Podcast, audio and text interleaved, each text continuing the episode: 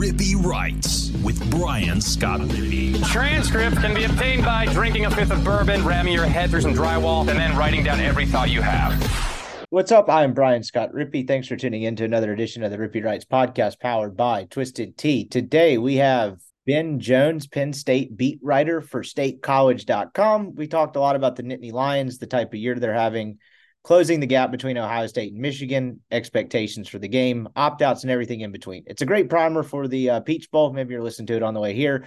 Whatever it may be, it'll get you prepared for the game. Before we get to that, though, I want to take a quick break to remind you. This podcast is brought to you by C Spire. It's time to upgrade your home internet to the best service in the market with C Spire Home Fiber. The past few years have proven how important it is to have a reliable home internet connection for you and your family. That's why C Spire Home provides the most reliable internet service with 99.99% uptime C Spire also prides themselves in having the best customer service in the home internet market. Their customer service is award winning local service based out of the Southeast with industry low call wait time. C Spire provides one gigabit and 300 megabit internet packages to homes across Mississippi, Birmingham, and the southern Alabama regions. C Spire is also proud to announce the release of their brand new 2 gigabit and 8 gigabit home internet plans. Save yourself the hassle by not waiting for your internet connection to drop with the other guys. Call or go online to cspire.com slash home today to use the promo code RIPPY, R I P P E E, at checkout for one month of free service. That's right. Just for listening to this podcast you get one month of free service when signing up for C Spire. Check them out, C Spire, customer inspired. This podcast is also brought to you by Skybox Sports Picks. Look, I tried to tell you guys if you didn't sign up for Skybox at the beginning of the college basketball season when they put out their model, that is uh, on you because the last two weeks, Skybox clients are up 50 plus units total. They're up 22.4 units in the last week in college basketball. They rake it in every year. If you like college basketball and making money, which I don't know why you wouldn't like both of those things, you need to sign up for skyboxsportspicks.com. Go online, skyboxsportspicks.com Sign up for a picks package that'll fit your price range. You can try it for a day, a week, a month. Hell, at this rate, if you're not signing up for the year long all access pass, I don't know what to tell you. You're just neglecting yourselves profit. Check them out today. You got NFL playoffs coming up. You got the end of the regular season. You've got college hoops that they absolutely mop up in every single year, just getting into full swing. It is a tremendous time to try Skybox Sports Picks. Don't be the guy paying the man every Monday trying to figure out where the money's coming from. Have him pay you and uh, get a little extra Christmas money in your pocket. Check them out today. They're absolutely crushing it. Again, 22.4 units just last week. How does that sound to you? Sounds pretty awesome to me. Check them out, Skybox Sports Picks com. Use the promo code RIPPY, R I P P E E, and that'll get you 20% off. Check them out, skyboxsportspicks.com. This podcast is also brought to you by LB's University Avenue there in Oxford. If you're a Rippy Write subscriber, that's rippywrites.substack.com. Get a free newsletter from me, plus discounted meats right now. If you're a Rippy Write subscriber, just go and show Greg proof of subscription. You get three six ounce bacon wrap fillets for 20 bucks. If it's a $40 valuation, you're getting there for 20 bucks. Just show him proof of subscription. He'll get you all set up. Then go find your own favorites. It's the best butcher shop in the world. All kinds of delicious cuts and meats. Go to LB's this holiday season. It will make everything in your house better. People will be like, where the hell did you get this awesome stuff? Like LB's University Avenue in Oxford. It is a crown jewel of the South, a crown jewel of Oxford. Check them out today. LB's University Avenue They're in Oxford. Okay, here's Ben Jones. All right, we now welcome on Ben Jones. He covers Penn State for statecollege.com. I appreciate you joining us, man. You're settled in in Atlanta. How's everything going? Uh, everything's great. It's beautiful here and uh, no snow, which I appreciate. That's certainly not always the case the further north you go. Yeah, absolutely. Uh, we, snow is a foreign concept to us down here. I'm still in Mississippi. I'll head over a little bit later in the week. You were talking about before we started recording, so you technically live in Minnesota. How does how does that work travel wise covering Penn State? Yeah, no, I mean, it's definitely definitely unique. Um, you know, I'm fortunate enough that you know I grew up in State College, so my parents still live there. Um, so I'll travel from Minnesota to State College for two weeks at a time, a week at a time. Go to all the media stuff during the week, go to the game, and then fly back. Um, yeah, I think I was on 21 flights this year so far. So it's been I'm getting my miles up, but it's a unique opportunity. Um, after probably 10 years of being centered in Pennsylvania. So a little bit different, but you know, in the age of the internet and certainly uh, you know, if COVID taught us anything, it's you can do a lot of stuff from your couch, and that's certainly true for me too. Yeah, absolutely. Amen to that. That's what I was going to ask you next. So you're not like a drivable distance away from where you live to uh, co- uh to happy or excuse me to Penn State. Like you uh you're flying each time you come back and forth. Yeah, no, it's uh it's about a 14 15 hour drive. So uh, you know, as much as I I don't mind being behind the wheel, I'm certainly glad that uh you know, we invented flight a long time ago and I've been able to take advantage of that fact. Yeah, the flight is a pretty cool invention. So we'll start about we'll start ten thousand foot view. Penn State finishes 10 and 2. They lose to Ohio State and Michigan, win the rest of their games by something crazy like 32 points per game. Preseason expectations to end of the year. What was Penn State's reasonable preseason expectations, and where do you feel as far as they did as far as meeting them? Yeah, I mean, I think the hard part for Penn State, especially the last five or six years under James Franklin, is that they've pretty well proven that they can beat everybody in the conference that they should. Um, you know, it's not really a question of whether or not they're going to be good enough to beat a lot of these teams. So it's really set the expectations that, you know, that, that this program's trying to get past Ohio State and Michigan. And that's really been the struggle. Now, again, you know, Penn State's done a good job making it competitive. Ohio State in particular, you know, it's given Ohio State one of its better games of the year almost every year for the last five or six years, but they just haven't been able to do it. I think the fact that Penn State, you know, finally had a new quarterback after, you know, what felt like a decade of Sean Clifford. Um, you know, Drew Allar comes in, he's a highly touted prospect. I think people expected him to sort of make this team, you know, take the next step. And in some, you know, regards, you know, Drew was a, a change of pace from Sean in, in good ways and not good ways. And I think that Penn State ultimately it had a lot of question marks on offense that I think people overlooked early, you know, in the preseason situation. You know, the receiver room wasn't quite established. Uh, you know, the offensive line's always been a question mark for this program and the running backs, you know, I think we expected them to do better than they did, but on the whole, they were still solid. So to me, you know, the, the expectations were really high. I don't know if that was uh, necessary or accurate, um, but at the end of the day, I think the fact that you know Penn State lost to Michigan, lost to Ohio State, um, there are far worse things than winning 10 games. Certainly, Penn State's been one of the most consistent programs in the country at being able to get to that 10 win mark. Uh, but I think for Penn State fans, it's really about you know what can come after that, and it really comes down to those two games, and and that's been you know really the boogeyman for James Franklin the better part of his pretty much his entire tenure. When you have for someone who covers the team, when you have you know, Ole Miss has been similar situation in the past. When you have a team like this, where it's two games that you're circled on the schedule, and then you have a little bit of a down Big Ten overall. I think at least toward the middle of the bottom of the league, they win the ten games by thirty something points, but lose the two games that you mentioned. trying to take the next step, get over the hump.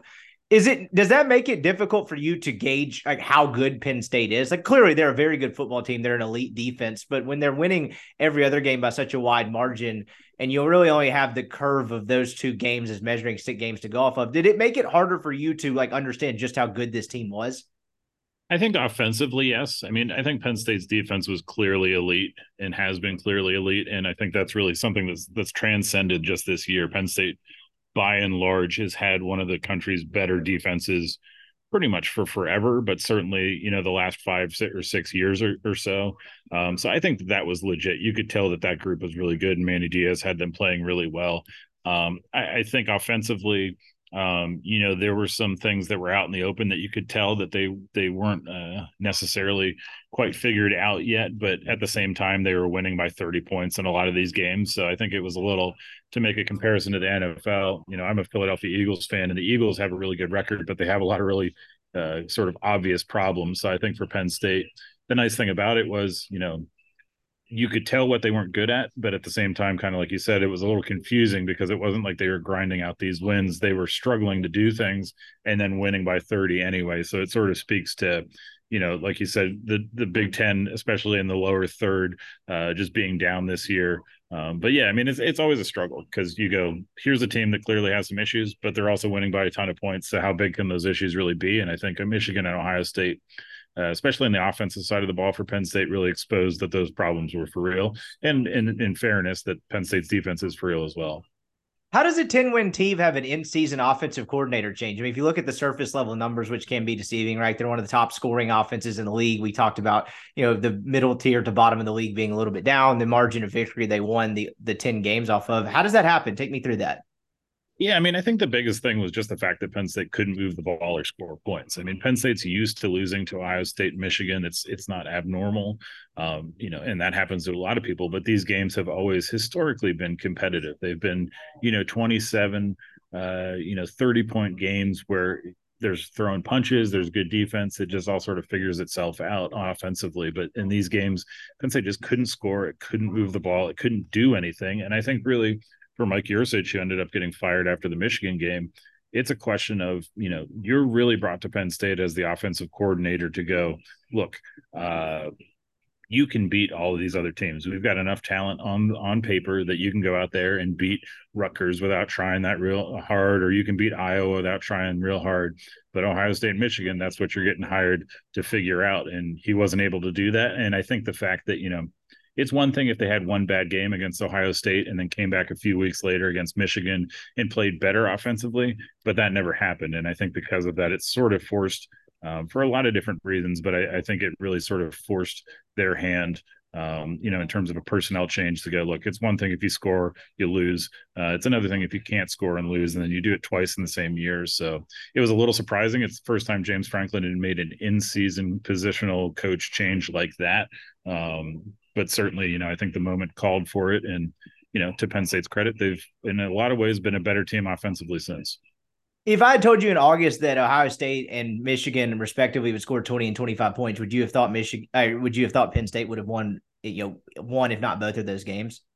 Yeah, I mean, I think that's the other thing too is that, you know, Penn State last year um, you know, had opportunities against Ohio State to win that game, probably should have. They've historically had opportunities um, and I think everyone expected this offense to be better than it was. So when you can't do that, um, you know, I think that really heightens the sort of feeling of failure in terms of what Mike Yurcich wasn't able to do with Penn State. And I and I do think I think coming into the year, I expected Penn State probably to split one of those games. Um, and I think it was sort of glaring that Penn State's receivers weren't quite where they needed to be because I think and I really believe this that if Penn State had last year's receiving room, uh, they'd probably win one or both of those games. And, and the the story of Penn State's season is a lot different, and certainly speaks that you know coaching is only part of it, personnel is a lot of it. Um, but you know it's it's your offensive coordinator's job, whoever you are as a head coach, to to make the personnel moves and development uh, that's going to make up for what you might lack in talent, and and they weren't able to do that. What was the anatomy of that failure on offense for your Yurcich? Like, what was there any particular gripes that stuck out schematically? What was the kind of the, the gripe with him that led to the in season dismissal? Um, I think it was just that they couldn't get Drew Allar into rhythm. Um, they couldn't really stick to what they were good at. They couldn't find what they were good at and stick with it. I mean, it was a little bit everything. Penn State's receivers didn't get open a whole lot. They weren't really schemed to get open a whole lot. Um, the running game, which was expected to really be their bread and butter with Kaytron Allen and Nick Singleton, it was good at times, but you know they just never had explosive plays. I think it was just nothing looked great. They were good and they were better than most teams that they played, and and the talent made up for some other things, but there was just uh, you know I don't think that you know I think it speaks to rhythm. It speaks to how you view the game. That really, Penn State's offense hasn't changed a whole lot the last few weeks. You're not going to fire your offensive coordinator, bring two guys in in the interim role, and then suddenly reinvent the wheel. I think it's really just about what are you doing to get your guys comfortable? What are you doing to get your guys um, in good positions to be successful? I know it's such a coaching cliche when you hear people say that, but um, I think it's really true, and I think that's really where Mike Yurcich failed. I think he had a hard time figuring out what his guys were good at and, and sort of sticking to making sure that they were good at that. Um, and I think it really came back to bite them. And you know, there's some conversations on on going out there about you know whether or not you know if there were any issues in terms of how he and James Franklin got along or things like that that always sort of play into stuff that never really sees the light of day. But I think at the end of the day um, he just didn't have the answers. And and I think that was pretty much everywhere. And and that's sort of you know at the end of the day if you're not very good at your job you tend to get fired. And I'm not going to say Mike Yurcich doesn't know football. That's not fair and not accurate. But certainly um, he didn't bathe himself in glory this year either. How would you grade Allar's season? Right, it's hard to critique a guy too much who throws 23 touchdowns, the one interception. But like I watched most all of that Ohio State and the Michigan game, it was very clearly different. I'm not going to call a one score game non-competitive by any stretch, but I just never felt like Mich- er, Penn State was going to do enough offensively, particularly in that Ohio State game, to win the game. How would you grade Allar's season for a 19 year old sophomore who took over for a four year incumbent starter? Yeah, I mean, I think it's it's tough because if you think that Drew Allar was going to be the guy that was going to come in and change Penn State's sort of trajectory and and get them over the hump, there wasn't a lot of respects no evidence that that was actually going to happen. He's a highly rated prospect. Certainly, that pans out well more often than not. Um, but Penn State had personnel issues. You know, Keandre Lambert Smith is um, you know, at, at the time was Penn State's, you know, main leading receiving returning target coming into the year. And one of his biggest issues had been drops and inconsistency. So when you go, your number one receiver might also be your number one drop threat. that's not a great place to start. Penn State couldn't run the ball as well as it thought it was going to be able to. And, and, none of these things help a young quarterback. None of these things really help any quarterback. So to me, you know, I look at the one interception that he threw. There were probably like one or two other opportunities that maybe should have been picked. But, you know, if we say even if he's got three interceptions, you know, that's a perfectly fine season. I think he was willing to take checkdowns. He was willing to play it safe. All those things, you know, were good. Um, I think in particular because you know part of the reason that Sean Clifford got the the sort of negative reputation that he sometimes had was that he was sometimes a guy that was willing to just chuck it and shut his eyes and pray that it all went well. And I think that Drew was sort of the opposite of that in terms of his willingness to take what was safe. So, you know, I, I don't think that you can sit here and go, yes, he had the best season ever. He this is an A plus. This is, you know, it doesn't get any better than this. I, I'm not as hard on quarterbacks as other people tend to be certainly he wanted some throws back certainly wanted some things back but i think at the end of the day it's a c plus it's a b minus. Um, he did some really good things. He had some stuff he wanted back. He's 19 years old and people probably expected him to do more than he was really ever going to do especially with the personnel he had around him. So next year will be interesting but you know that's that's a that's at least one more game away before we have to look into the future Penn State had probably, arguably, maybe the best, if not one of the best, uh, running back duos in college football. And Singleton and Allen, I read, I've read a lot of you guys' coverage leading up to this, and you mentioned it wasn't. I mean, look, they ran for 700 and 850 yards respectively, four and a half and five and a half yards per carry. That's nothing to scoff at at all. But it, it very clearly seemed like, from you guys who covered on a daily basis, seemed like they're left more to be desired. Why was that the case? What what was missing from the running game? You think? It was the explosive plays, um, and why that never transpired, I think has really been the mystery of the year.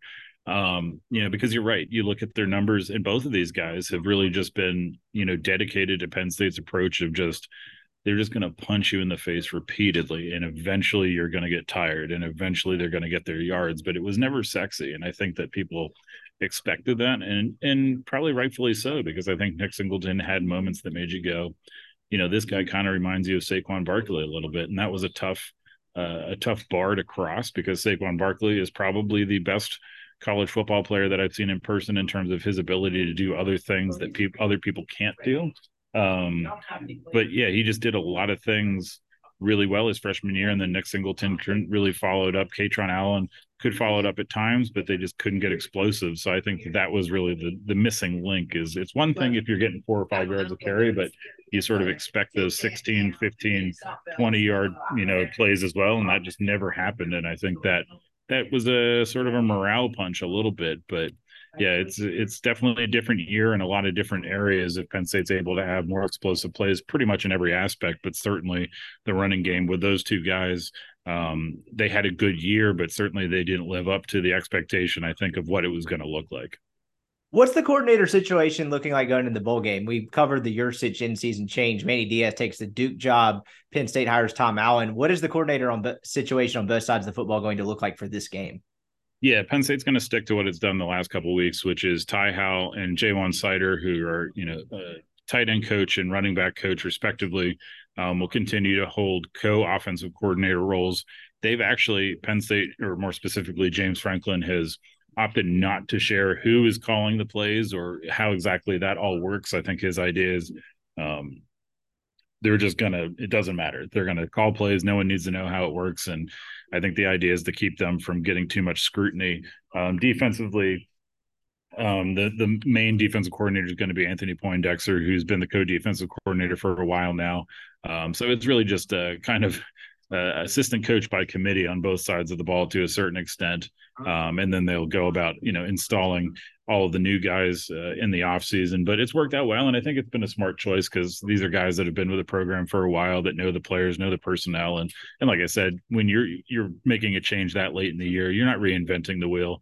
Uh, you're just maybe reinventing about how you look at the game and you know to penn state's credit and to all of their credit penn state's defense didn't lose a beat and penn state's offense arguably played better you know but then again uh, you know pretty much everybody is worse than michigan um, on penn state's schedule after they played the wolverines what was the Tom Allen, a guy that has some ties to Ole Miss, spent a little bit of time at Ole Miss. Uh, Kane Wommack was on his staff for a bit. His father, Dave Wommack, was the defensive coordinator for the Freeze era. Seems like a good dude. You had a funny note in covering his press conference where he kind of gave off the vibe of, thank God a lot of this shit is not my problem. Clearly not a guy that's going to jump probably for another head job after a year, which is kind of underscoring the point you were making. What was the approval rating on that hire? I, I thought it was a pretty shrewd one. I thought it was one that's probably going to work out. A lot of expectations, particularly recruiting elite talent at Penn State on the defensive side of the football. What was the approval rating of that hire?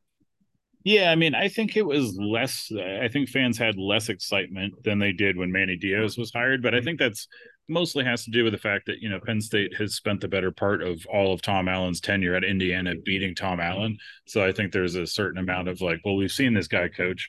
How excited can we be about what he brings to the table? But I think in his defense, you know, Penn State uh, personnel is much better than what he had at Indiana. I think that changes things tremendously because at the end of the day, you've either got the better players or you don't, and there's only so much coaching that can make up for that fact.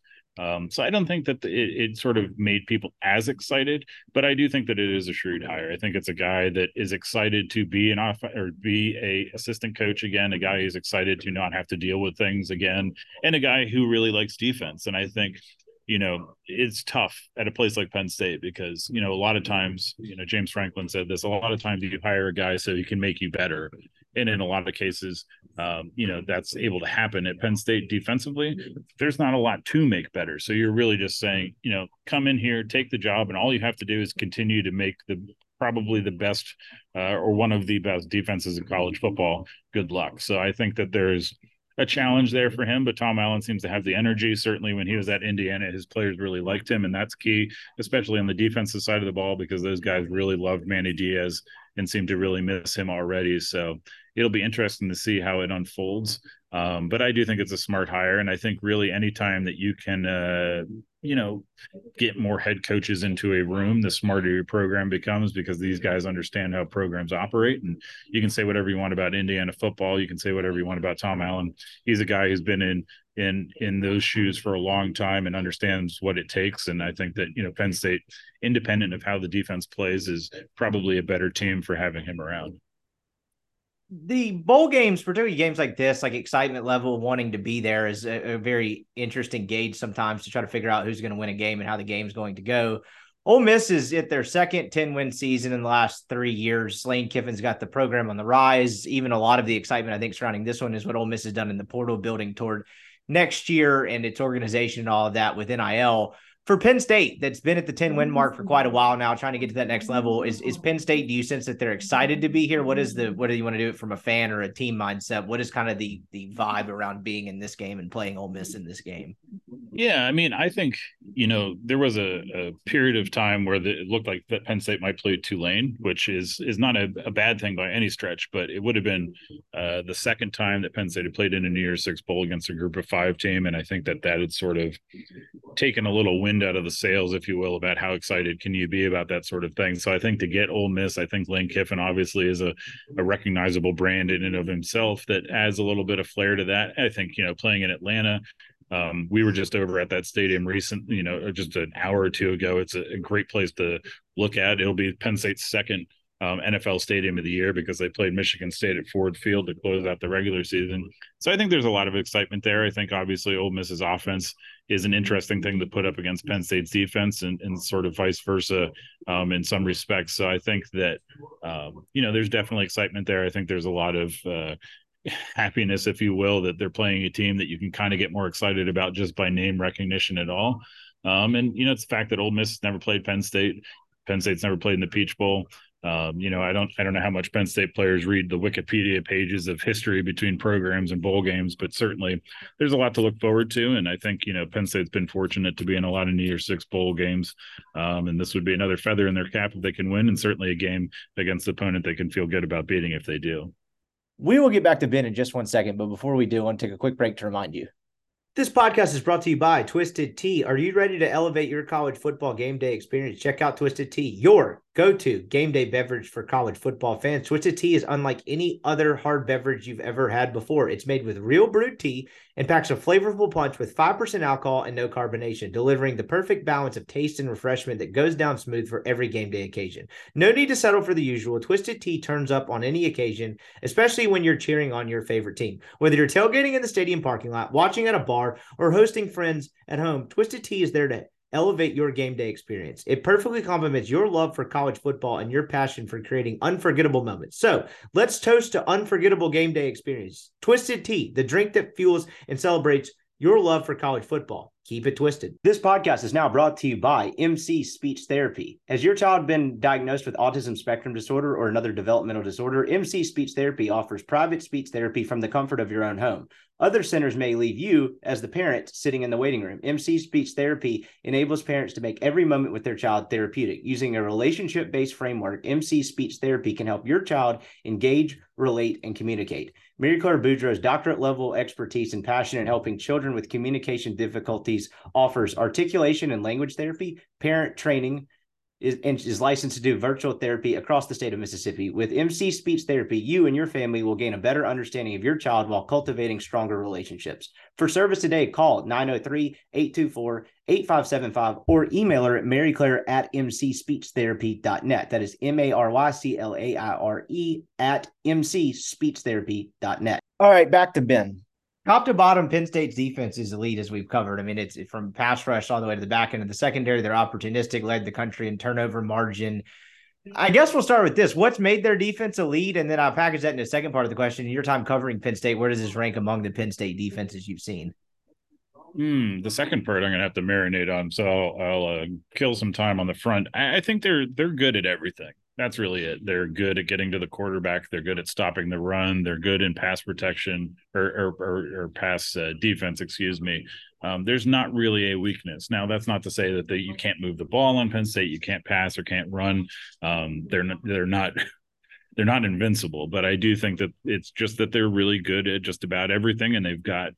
Um, you could argue um, a player at every level that would be the best player on someone else's team. So I think that it's depth, it's experience, it's confidence. And I think really they're not that complex. They're just really confident in the basics. And I think that uh, you can be a really good football team if you're good at what you do and if what you do is really straightforward. And that's that's worked well for Penn State the last few years um, under Brent Pry, under Manny Diaz. Um, and it's really uh, turned them into a formidable foe because I don't think that there's one obvious thing that you do against this team um, that that's going to beat you at, at, least defensively. I think you know at the end of the day, probably the best option is to pass it. Um, but you know, I, I, think that that you know we'll see, and certainly you would think that that plays into what Ole Miss likes to do. But you know, all you have to do is go up against a bunch of guys that are probably going to play in the NFL one day, so it's easier said than done. In terms of how good they are, um, I mean, they're as good as any of I've seen. I think that you know if you're going to get nitpicky, Penn State's had better linebackers than it has on this team. Um, and that's maybe it. Um, you know, the fact that Chop Robinson, defensive end, isn't going to play in this game, um, you know, makes a difference. But then they just put in Adisa Isaac um, or Dani Dennis Sutton, just, you know, different guys that fill in and are just as good. And I think really, you know, you, to go back what you were saying about how excited they are um, about this game or how excited you can be, um, you know, Penn State's basically not had any opt outs on the defensive side of the ball other than chop. And I think that when you've got guys that have NFL futures like they do, um, that close to the opportunity to go to the NFL, and they all say, "Hey, we still want to play." You know, I think that speaks to their excitement there. But yeah, it's as good as I've seen. Um, you know, you have to look on paper to see statistically how it ranks, but I think yeah, outside of linebacker, maybe um, you know, and all you have to do is, you know, it, it's not fair necessarily to compare some of these guys to Micah Parsons, but um, yeah, I would say that end of the day, this is a long answer, but yeah, I would say they're if they're not the best, they might be number two. Um, but Penn State's had so many good defenses that you're really just comparing a bunch of very, very good defenses, and that becomes difficult to parse for Penn State, as you look at this game on paper, where do you think their biggest advantage is? I'll kind of tease that with what I've just seen, you know, surface level so far. I think Penn State's ability to get after what was really kind of a battered Ole Miss offensive line toward the end of the year and, and protecting Jackson Dart, I think will be immensely difficult in giving them time to throw. And then how Ole Miss is able to run the ball against that will be very interesting because they proved to be very creative, even when they're not winning up front, to be able to manufacture some running yards. Where do you think Penn State can kind of make its hay in this game, and where would be an area that gives you pause? Yeah, I mean, I think defensively, you know, overall, the question I think in a lot of these games, when you have a team like Ole Miss that's able to put up a ton of yards and able to put up a ton of points, I think the Big Ten's perception of what the SEC does defensively at large outside of Georgia and Alabama is one of those things where you go, well, can they do it against a Penn State team like this? And I think that's, you know, one of the things I'm most interested in because you've got a very, very good Penn State defense against a guy like Lane Kiffin, against an offense like Ole Miss that knows how to move the ball, that knows how to score points. Um, you know, a guy that that knows how to scheme up what he needs to do and put that up against a defense that just doesn't give up a lot of points and doesn't give up a lot of yards. I don't know how anyone cannot be excited about that sort of immovable object, unstoppable force kind of dynamic there. Um, I think if Ole Miss is going to score points, um, you know, I think Penn State's been vulnerable between the tackles. Um, they've been vulnerable sometimes if if a quarterback can you know have more time in the pocket, but you know that's true for pretty much every defense. And offensively, I think Penn State just has to stay on schedule. I think when they do that, when they're able to stay on schedule, stay ahead of the sticks, get themselves in situations where they don't need to be explosive to move the chains. I think they can have a lot of success there. Penn State's really, um, for as much as we've talked about their lack of explosive plays, has is really put together a ton of really long drives that have taken a lot of time off the clock that have really grinded opponents down um, and and to a certain extent it's kept you know obviously their opponents off the field. So i think if penn state can stay ahead of the chains they've got a good opportunity. And if penn state's defense can really you know just continue to do what it's done all year um, you know that's certainly an area where penn state you know has to feel pretty good about what it's doing but obviously when you look at lane kiffin you look at Ole miss um, I don't think anything about that screams uh, this will be a game that the, the first team to 17 is going to win.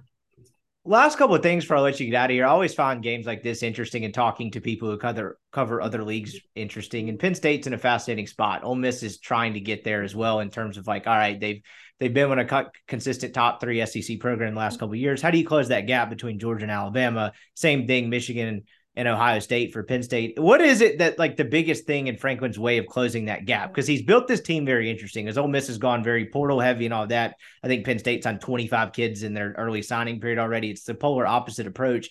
Is it speed? What is the biggest thing kind of that is separating the two programs versus Penn State right now and closing that gap?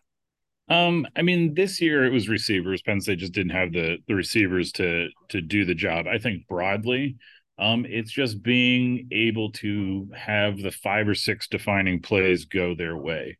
Um, I don't think that personnel wise that Penn State, Michigan, and Ohio State are all that different. I mean, you can look at Ohio State; they have Marvin Harrison Jr., maybe the best receiver in America.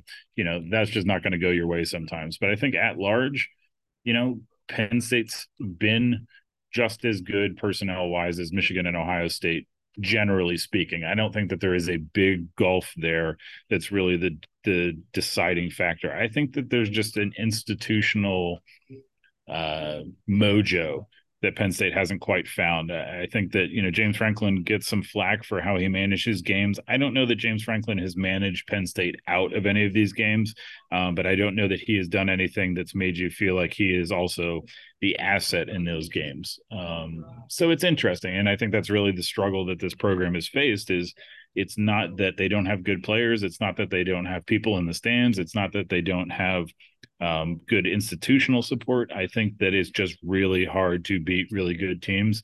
And I think Michigan and Ohio State have been two or three or four percent better than Penn State, and that's been the difference. And I think you look back at 2016 when they beat Ohio State, it was on a blocked field goal.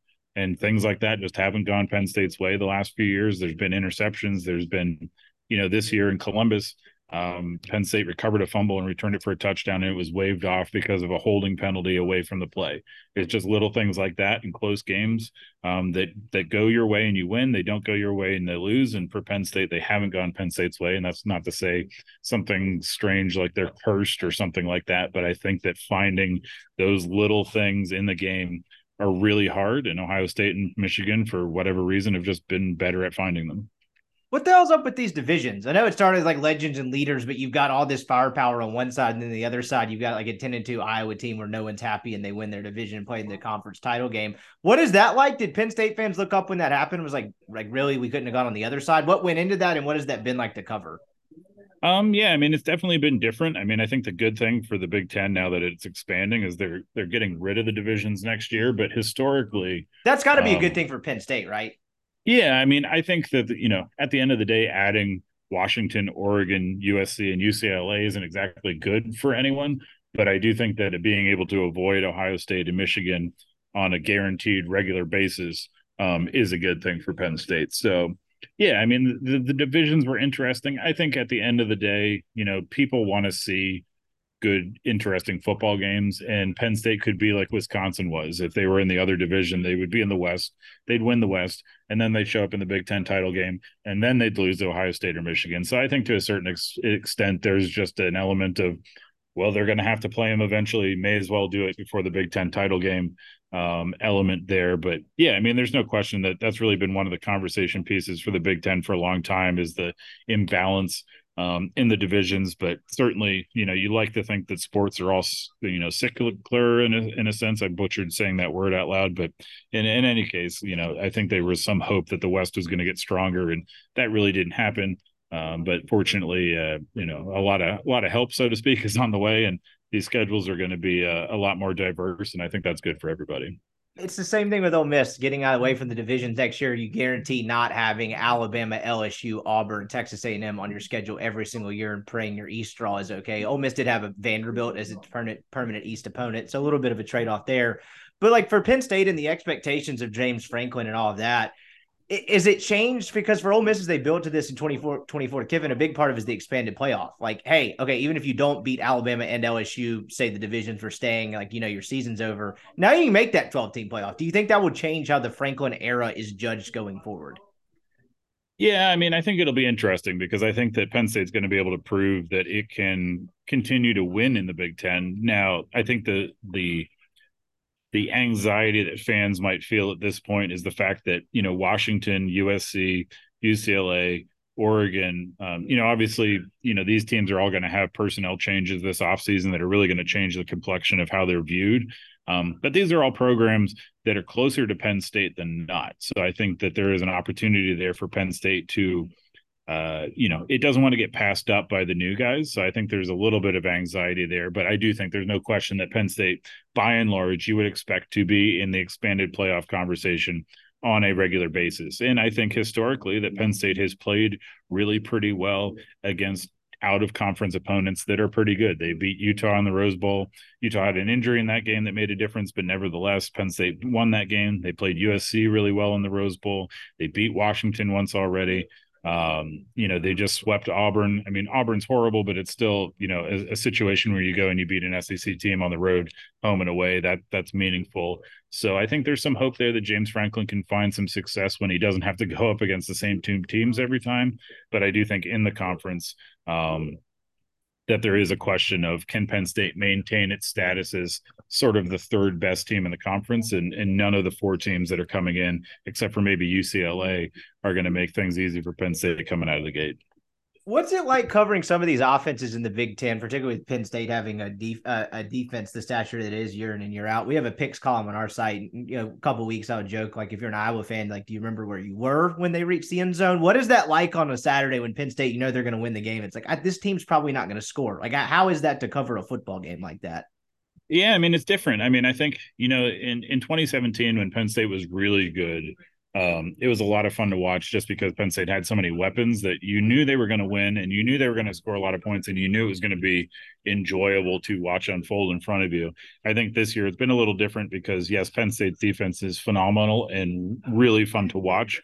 Uh, but then, you know, every three and out meant that Penn State's defense was, or offense was coming back out onto the field, and that had been a bit like pulling teeth at times for fans, I think. So, yeah, I mean it's definitely different in a, in the Big Ten where you know it's not exactly known for its explosive offenses down the line, and certainly Iowa.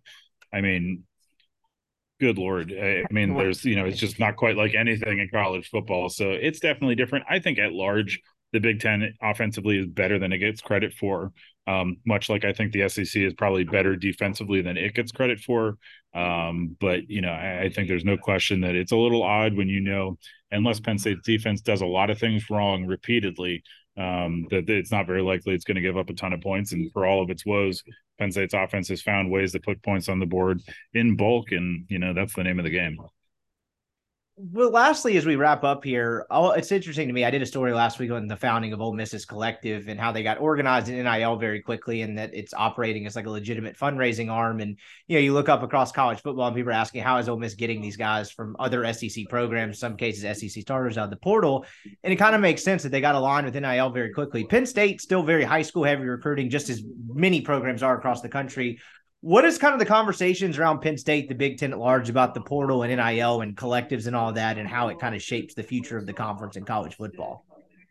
Yeah, I mean, I think James Franklin said it best a few months ago when when Ryan Day had come out with whatever the number was that he said NIL was was costing them to keep you know the roster together, and he said, you know, if that's the number for Ohio State, why wouldn't it be the number for us? So I think you know Penn State is still very much a, a recruiting you know classical, you know, high school player built program. And I think we're going to see over the years that really that's still the best way to go about it, you know, in terms of really building a program. Um, but NIL wise, you know, State College is an interesting place because it's pretty rural, kind of hard to get to, not super big. Um, so it's a little bit different than a lot of places in the Big Ten that maybe have you know, Michigan's got Detroit, Ohio State's in Columbus, um, you know, and obviously adding uh, uh Los Angeles to the conference changes things too, where, you know, NIL is a different kind of animal. Um, I think Penn State's doing a much better job than it was. And I think they would admit that it wasn't great. And they have admitted that it wasn't great and it's gotten better. Um, but that's probably true for pretty much every program in America. Um, so I think it's it's definitely a challenge. It's definitely an ever changing thing, and I think the hardest part for NIL, really for every program, is sort of the standards and norms are changing on such a regular basis that um, you know what seems normal today might be against the rules tomorrow. So I think uh, you know that's really where they've leaned on in recruiting, which is really much more about um, you know what happens when you play at Penn State, the development, the education, a lot of those things, because those things will hold true no matter how NIL changes. But there's no question that uh, if you don't have the money, you're not going to win the games. And for better or for worse, that's what college football is now. Has the portal made an impact on any of their last couple of teams? Have they gotten guys that have been gigantic difference makers out of the portal?